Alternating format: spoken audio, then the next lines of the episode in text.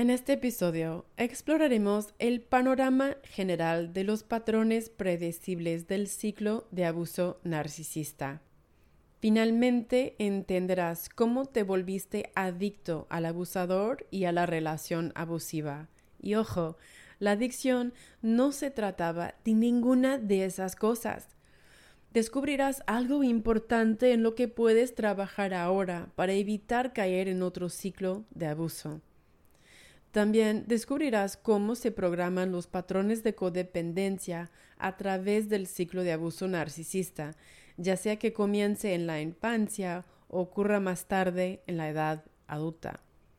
Tengo un nuevo libro que está saliendo para principiantes que están descubriendo que están o estaban en una relación con un narcisista o psicópata.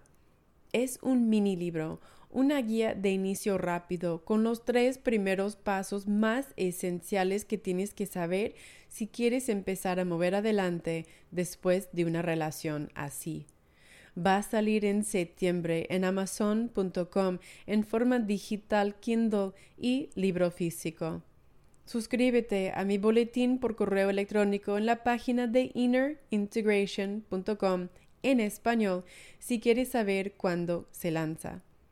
Soy Meredith Mira Miller y estás escuchando el podcast de Inner Integration en español, donde puedes aprender las mentalidades y herramientas para recuperarte después del abuso narcisista. El ciclo del abuso narcisista. Esto es de lo que se trata. Aquí es donde se crea la adicción. Ellos son los traficantes de drogas y tú te has vuelto dependiente de la droga. El abuso narcisista es como conocer a un traficante de drogas que te presentó algunos sentimientos placenteros y altamente adictivos. Te drogaron mucho al principio y te enganchaste porque te gustaba cómo se sentía.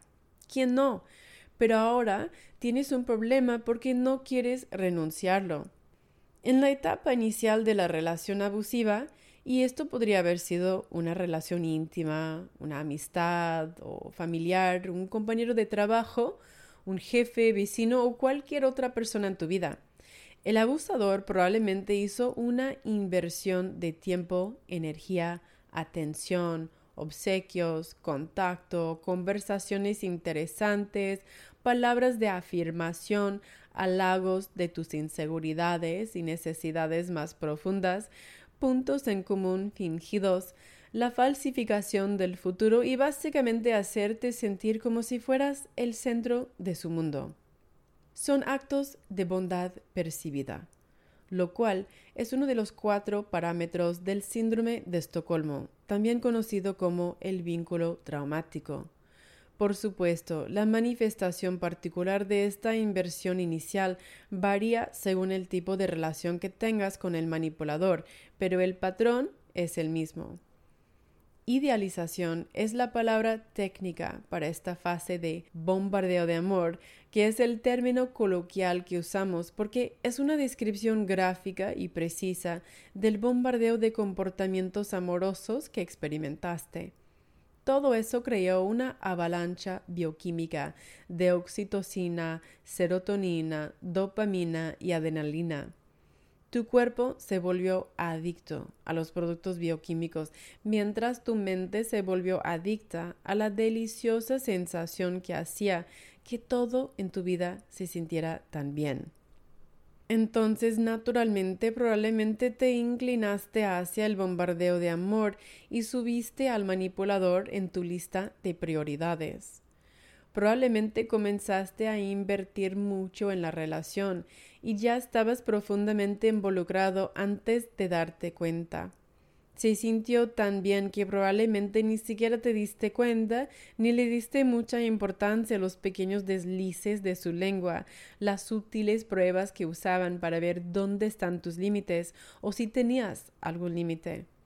Querían ver cuánto te valoras, si confías en ti mismo, si te respetas y cuánta confianza tienes para afrontarlo todo. Es posible que hayas detectado que algo era extraño en esos momentos, pero probablemente lo minimizaste, lo racionalizaste y lo justificaste tal como lo habría hecho el abusador si hubieras intentado hablar de ello. Eso es parte de la respuesta de Darvo. Este es un acrónimo en inglés que representa negar, atacar e invertir víctima y victimario. Mira mi video de YouTube sobre el Darvo en español si aún no lo has visto.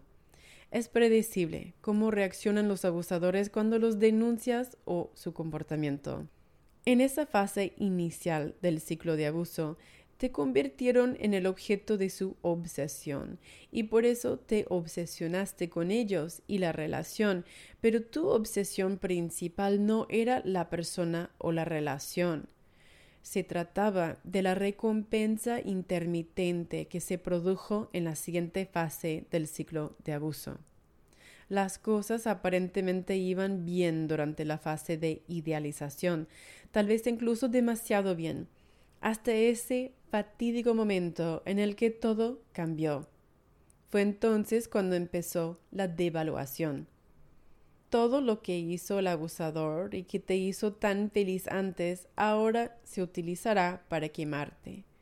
La devaluación se realiza en forma de triangulación, o sea, poner a otras personas en tu contra o compararte con otros o elogiar a otros frente a ti mientras ignorándote. También utilizan la ley de hielo cuando te retiran toda esa atención excesiva y ahora te ignoran.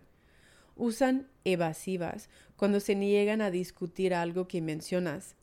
Emplearán críticas, insultos, culpas, desapariciones inexplicables y comentarios desdeñosos cuando quieras hablar de ello utilizarán sentimientos de culpa, estrategias de lástima, mentiras, infidelidades autojustificadas y provocaciones para hacerte reaccionar y luego parecer y sentirte loco. Sabotearán tus metas, tu éxito y felicidad. Te ocultarán información, correo, facturas, mensajes u otras cosas importantes y, por supuesto, también está la campaña de difamación, cuando difunden rumores sobre ti. La destrucción que crearán en tu vida puede ser más evidente, que es la forma abierta, o podría ser mucho más sutil, que es la forma encubierta. También podría ser una combinación de los dos. En algún momento durante esa relación sentiste que algo cambió y supiste que no estaba bien. Esa fue tu intuición rogándote que miraras la realidad. Pero la realidad es difícil de vender cuando la ilusión es tan hermosa. Dependiendo de qué tan inteligente fuera tu abusador, probablemente te vendió la ilusión que mejor se adaptaba a tus deseos más profundos. Después de la introducción a la devaluación, el abusador comenzará el refuerzo intermitente, yendo y viniendo de la idealización a la devaluación. Es lo que crea la disonancia cognitiva. Así es como te atrapan. Los estudios científicos muestran que la intermitencia de la recompensa hace que las personas trabajen más, inviertan más y desarrollen una obsesión por el cumplimiento basada en la esperanza de la posibilidad de recibir la recompensa. Cuando empezaste a percibir la devaluación, probablemente diste un paso adelante y empezaste a trabajar más duro en lugar de retirar tu inversión de tiempo-energía, comenzaste a invertir más. Te olvidaste de tu valor y dignidad. Lo único en lo que podías pensar era en volver a tomar esa dosis de drogas. Probablemente hayas tenido pensamientos como si tan solo pudiéramos volver a los buenos tiempos, entonces todo estaría bien. Si tan solo volvieran a su lado, bueno, entonces volviera a ser feliz. Cada vez que escuchas a tu mente contar historias de si tan solo, sabes que estás en problemas. Empezaste a trabajar cada vez más duro para conseguir esas pequeñas soluciones cuando te dosificaron aquí y allá con idealización, mientras avivaban intencionalmente tu esperanza para mantenerte aguantando. Probablemente renunciaste tu dignidad en el acto humillante de suplicar su atención o amor o presencia cuando te ignoraban. Es posible que te hayas avergonzado al expresar tus celos cuando triangularon a otros contigo. Probablemente empezaste a decirte a ti mismo que no eres lo suficientemente bueno. Probablemente comenzaste a sentirte cada vez más inseguro de ti mismo y dudoso de tus percepciones de la realidad. Como cualquier adicto que se queda sin droga, probablemente te desesperaste por cualquier pequeña dosis que pudieras conseguir y no te importaba cuánto tuviste que pagar.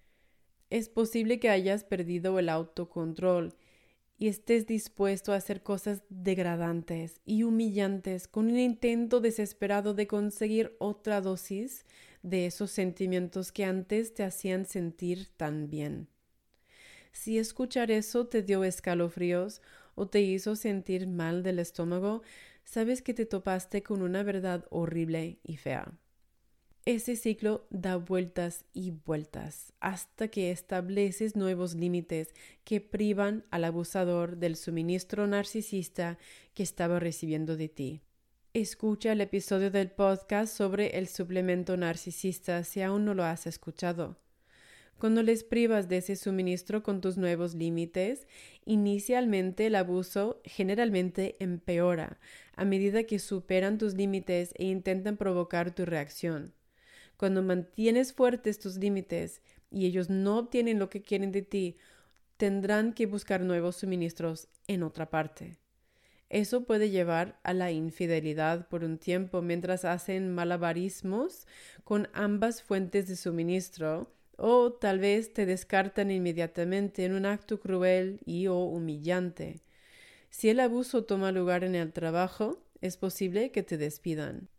En algunos casos, tal vez ni siquiera pusiste límites.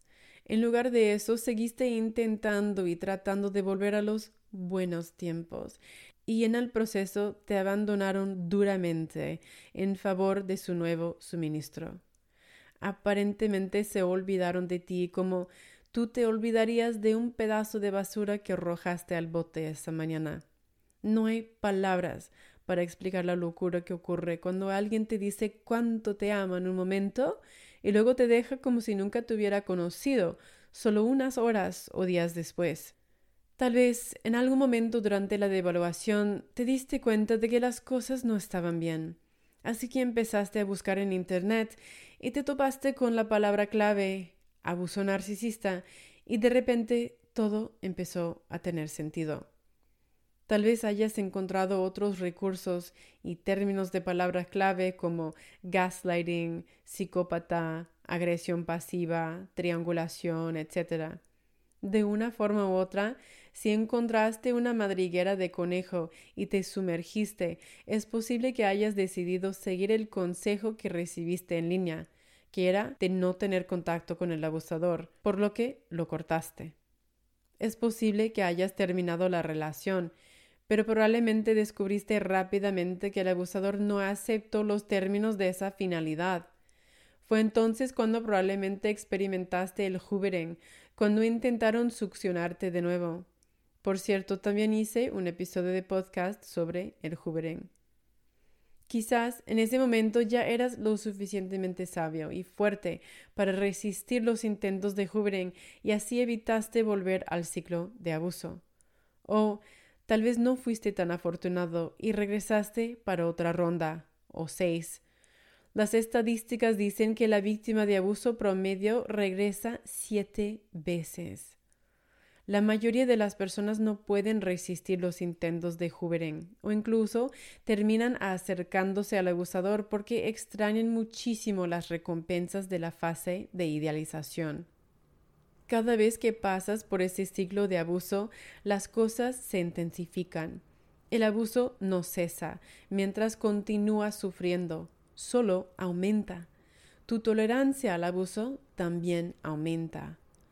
Cuando regresas después del Huberen, pasas por una versión acelerada del ciclo de abuso que te presentaron por primera vez en esa relación. En lugar de que las dos fases duren meses o años, duran semanas o días o incluso horas. En una conversación es posible que hayas dado la vuelta al ciclo varias veces. Si deseas ver ejemplos de la vida real de cómo se ve ese ciclo rápido, mira el video que hice sobre dejar al narcisista antes del descarte en 2017, donde verás al manipulador hacer eso en mensajes de texto. Va y viene de dulce a malo en poco tiempo. En ese momento simplemente están desesperados por probar cualquier cosa que funcione para volver a engancharte. El ciclo rápido de la idealización a la devaluación puede ser increíblemente confuso y hace que tu cerebro entre en un cortocircuito hacia la negación. Este es el resultado de la disonancia cognitiva. Tanto el descarte como el irse antes del descarte son dolorosos. La ventaja del descarte es que normalmente están tan ocupados con su nuevo suministro que no te molestan, al menos por un tiempo. La desventaja es que el descarte suele ser profundamente devastador, ya que irán a por la yugular en su demostración de grandiosidad y superioridad en la gran final.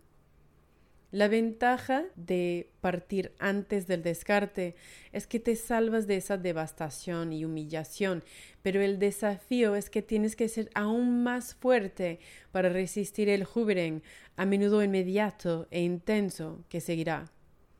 No todos los abusadores te descartarán y no todos los abusadores hacen júbilo. Todo depende de sus circunstancias particulares y de los niveles actuales de suministro que tengan, así como de tu nivel de conciencia y asertividad con límites sobre lo que está bien para ti y lo que no. Cuando saben que los has descubierto y que no les queda nada, normalmente seguirán adelante y olvidarán tu nombre. Incluso podrían bloquearte a ti Aún así, años después podrían encontrar la manera de contactarte y volver a intentarlo como si nada. Los abusadores a menudo siguen buscando en su Roladex hasta que encuentran algo que muerde. Siempre es más fácil volver a una antigua fuente de suministro que condicionar a una nueva desde cero. Ahora que reflexionas sobre tu relación, podrías estar pensando pues, ¿qué pasa con toda esta charla sobre la codependencia? No soy codependiente, soy independiente, soy empático. Claro, puede ser ambas cosas y tener patrones de codependencia. Tal vez nunca tuviste patrones de complacer y adular a las personas hasta una relación abusiva cuando eras adulto. Pero si eres como la gran mayoría de nosotros quienes caen en estas relaciones cuando somos adultos, probablemente fuiste programado en la codependencia desde la niñez. Si reconoces que dejas de lado tus necesidades para satisfacer primero las de los demás, tienes patrones de codependencia. Si te das cuenta de que te abandonaste al comprometer tu valía, tus valores e integridad, tu respeto por ti mismo y tu confianza en ti mismo para poder permanecer en una relación, entonces tienes patrones de codependencia. Si no querías dejar la relación porque querías volver a esos buenos sentimientos que tenías al principio, a pesar del abuso, entonces trabajaste más duro para cumplir y hacer feliz al abusador, para obtener la recompensa intermitente, entonces tienes patrones de codependencia. La codependencia es una forma de autoabandono. Es complacer a la gente se trata de sacrificarte para mantener la conexión con otra persona. Esta es la respuesta aduladora al estrés. Algunas personas pelean, otras huyen, otras se congelan y otras intentan sobrevivir haciendo feliz al abusador. Y claro que podemos usar los cuatro mecanismos de supervivencia en cualquier momento, pero tendemos a favorecer a uno o dos. Complacer se trata de permanecer en una relación abusiva y esperar que las cosas cambien si simplemente los amas más, o si simplemente haces las cosas de manera más perfecta, o si tienes más cuerpo de modelo de Instagram, o más símbolos de dinero y estatus, o si simplemente dejas de hacerlo enojarse cuando hace cosas hirientes. Si algo de lo anterior te suena familiar, entonces desarrollaste patrones de codependencia. Esto no es tu culpa. Aquí no hay culpa. No es ninguna vergüenza admitir que tienes patrones de codependencia. Tú no elegiste eso. Fuiste condicionado para desarrollar esos patrones con el fin de hacer que una relación disfuncional funcionara y probablemente aprendiste ese mecanismo de supervivencia en la niñez. Hay una diferencia entre culpa y responsabilidad. El abuso no fue tu culpa. Sin embargo, si quieres sanarte y evitar relaciones abusivas en el futuro, debes asumir la responsabilidad de ti mismo, de tus elecciones y de tu vida ahora para poder seguir adelante. De lo contrario, si adoptas la peligrosa mentalidad grandiosa de yo soy empático y los abusadores solo quieren mi luz y mi amor, no harás el trabajo interno para liberarte de estos patrones disfuncionales. Seguirás encontrándote en otro ciclo de abuso con gente nueva y seguirás preguntándote por qué sigue sucediendo. El ciclo de abuso te entrena para desarrollar hábitos de codependencia y autoabandono. Cada vez que entras en otro ciclo de abuso, empeora. Cuando conoces a alguien nuevo y todo va genial, y de repente un día las cosas toman ese giro brusco a la izquierda, eso es una señal de alerta de una relación tóxica. Si reconoces el sentimiento de inmediato y sabes lo que vales, darás un paso atrás para evaluar racionalmente en lugar de inclinarte más y anhelar la recompensa. Si tienes claro cuáles son tus valores y estándares, entonces estableces límites para proteger tus estándares y tu valor, incluso si eso significa alejarte inmediatamente sin mayor prueba, entonces es cuando sabes que estás superando los patrones de codependencia. Eso significa que tu autovalor y tu compromiso de proteger tu valor es mayor que tu deseo de estar con alguien que a veces te hace sentir bien y luego te hace sentir mal.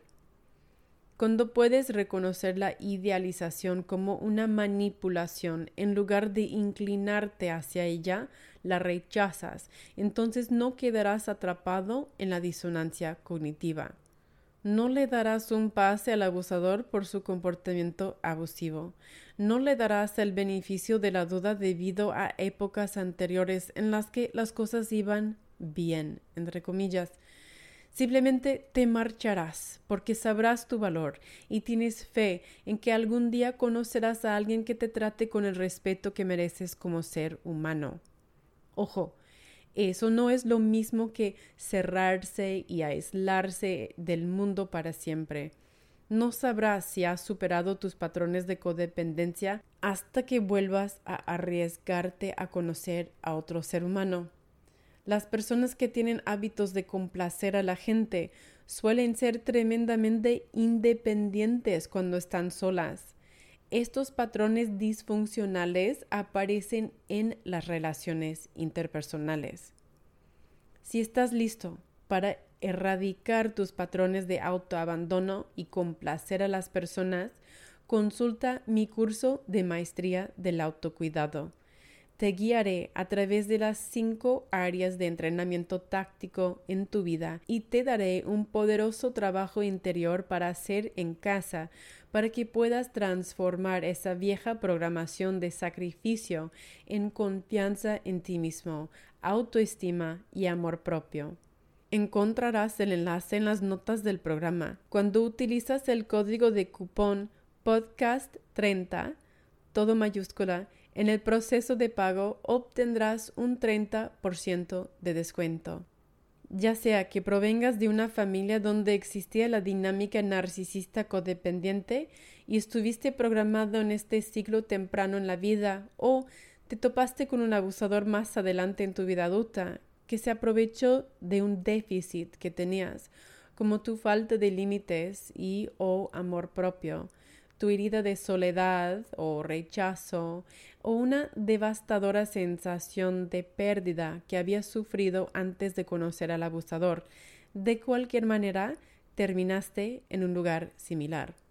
Desarrollaste una adicción a la recompensa intermitente y tu comportamiento fue programado para complacer al abusador. La adulación se convirtió en uno de tus mecanismos de supervivencia y esto seguirá saboteándote en las relaciones hasta que reprogrames tus hábitos. El ciclo de abuso narcisista revela que no eras adicto al abuso, no eras adicto al abusador, ni siquiera eras adicto al bombardeo de amor en sí, a las cosas que decían y hacían eras adicto a la sensación o sentimiento que obtuviste de todo lo anterior porque satisfacía un deseo profundo.